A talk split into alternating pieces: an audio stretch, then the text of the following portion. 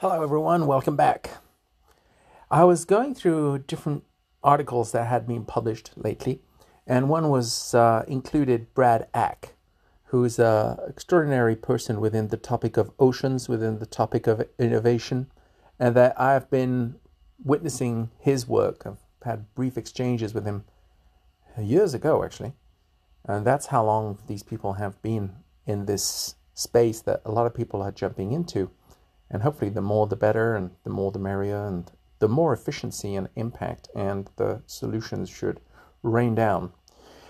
Um, I wanted to share this article. I think it's it was issued recently. That I know for a fact. It came out in the scientificamerican.com. And um, I'm going to let it speak for itself. It reminds us of working with the ocean and working with the planet to find the solutions. Here we go. Our oceans are threatened by climate disruption. They could also provide climate solutions. Healthy oceans are central to the well being of both our species and our entire planet. Ocean temperatures have been off the charts this year, breaking heat records for the fourth year in a row. This summer, waters from Florida to Europe have baked in extreme marine heat waves of unprecedented intensity. As these become more both frequent and potent, they will worsen destructive weather events such as hurricanes and put many marine species under tremendous stress, threatening the oceanic food web that ultimately supports billions of people. This catastrophe in the making is yet another reminder that climate disruption is harming Earth's oceans at an alarming, increasing rate. As we release more carbon dioxide emissions into the atmosphere, nearly all the additional heat energy that gets trapped in our biosphere is absorbed by our oceans, with devastating consequences. Climate experts agree that addressing climate change will require not just urgent and deep emission cuts, but also cleanup of the massive amounts of excess CO2 pollution in the atmosphere using carbon dioxide removal as leaders at two organizations that work to accelerate climate solutions, XPRIZE and Ocean Visions, we know that removing and safely storing billions of tons of CO2 will require prodigious deployment of new technologies and supporting infrastructure. It will undoubtedly be the largest pollution cleanup in history, and we have barely started. Approaches, such as planting a trillion trees or building huge fans and filters, can help pull CO2 directly out of the sky. But it turns out that the oceans themselves could actually be a key climate solution thanks to their amazing carbon absorbing abilities.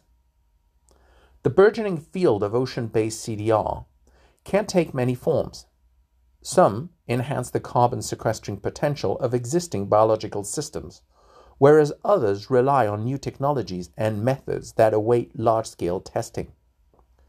Biological solutions include restoring marine ecosystems such as tidal salt marshes, mangrove forests, and seagrass meadows that can draw down carbon dioxide through photosynthesis and thus trap it as organic carbon in their roots and in marine sediment. Managed properly, the carbon can remain fixed in the seabed for thousands of years. Macroalgae, also known as seaweed, has the potential to sequester vast quantities of carbon dioxide by sinking it. Algo grows by consuming CO2, carbon dioxide, into the deep ocean, so sinking it into the deep ocean, and adding nutrients such as nitrogen, phosphorus, or iron to nutrient limited areas of the ocean to help microalgae grow could increase ocean uptake of carbon dioxide from the atmosphere. Other potential ocean based carbon removal methods are more novel, such as using electricity to power machines on floating platforms that rearrange seawater molecules to extract carbon dioxide directly from the ocean, or using naturally occurring minerals that allow the ocean to store more carbon without increasing its acidity. This last approach could not only boost the ocean's carbon carrying capacity, but may help counter the acidification that is contributing to the destruction of coral reefs and other marine species. Many of these solutions have already proven successful in labs and are beginning field trials in the open ocean. However, public response to these proposals has been mixed, and for good reason. The ocean is an open system, and large scale interventions carry risks, some of which may include biodiversity loss, uncontrollable algae blooms, or acidification in the deep sea. It is therefore critical that we not only focus on scientifically sound deployment, but also implement robust safeguards to ensure that risks are managed. While there has been some progress, more can and must be done to ensure robust safeguards are in place to protect our oceans, without compromising the urgent need for climate action. First, we need to double down on investments in sophisticated monitoring and verification tools for projects that can accurately and transparently track their progress. We should accurately measure and account for carbon benefits, including the rate of sequestration of carbon emissions associated with a project, as well as the long term durability of the sequestered CO2. Ongoing monitoring for ecological impacts must also be conducted with full transparency to ensure projects are being properly managed over time. Second, the international community must develop thoughtful policies and governance frameworks, including regulatory and permitting guidance for how and where ocean based CDR projects, carbon dioxide removal CDR, projects can be deployed. Finally, public agencies must include local people in policy discussions, requiring that projects bring communities into siting and planning discussions and even into leadership posts. There needs to be transparency about potential risks and commitments to bringing benefits directly to communities. The good news is that a growing body of organizations and policymakers recognize the crucial importance of safe and responsible testing of ocean CDR. In the United States, the Biden administration has made investments in carbon removal a core component, component of its climate change strategy. White House has incorporated ocean-based CDR into its Ocean Climate Action Plan, with a 30 million grant program already rolling out through the National Oceanic and Atmospheric Administration.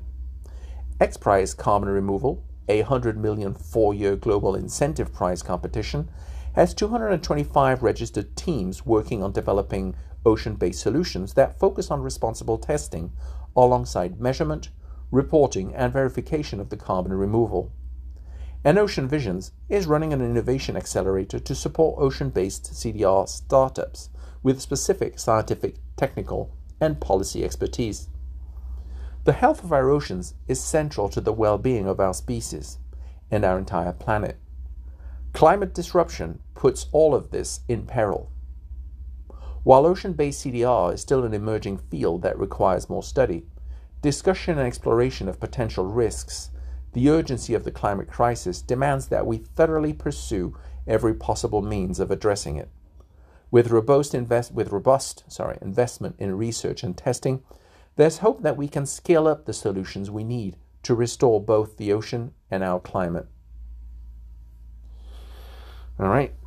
They uh, then uh, disclaim it all with this is an opinion and analysis article, and the views expressed by the author or authors are not necessarily those of Scientific American.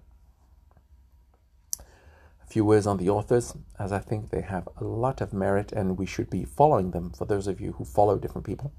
Nikki Batchelor, that's B A T C H E L O R, the executive director for XPRIZE Carbon Removal, a competition supported by the Musk Foundation to drive innovation, market adoption, and responsible deployment of carbon removal solutions.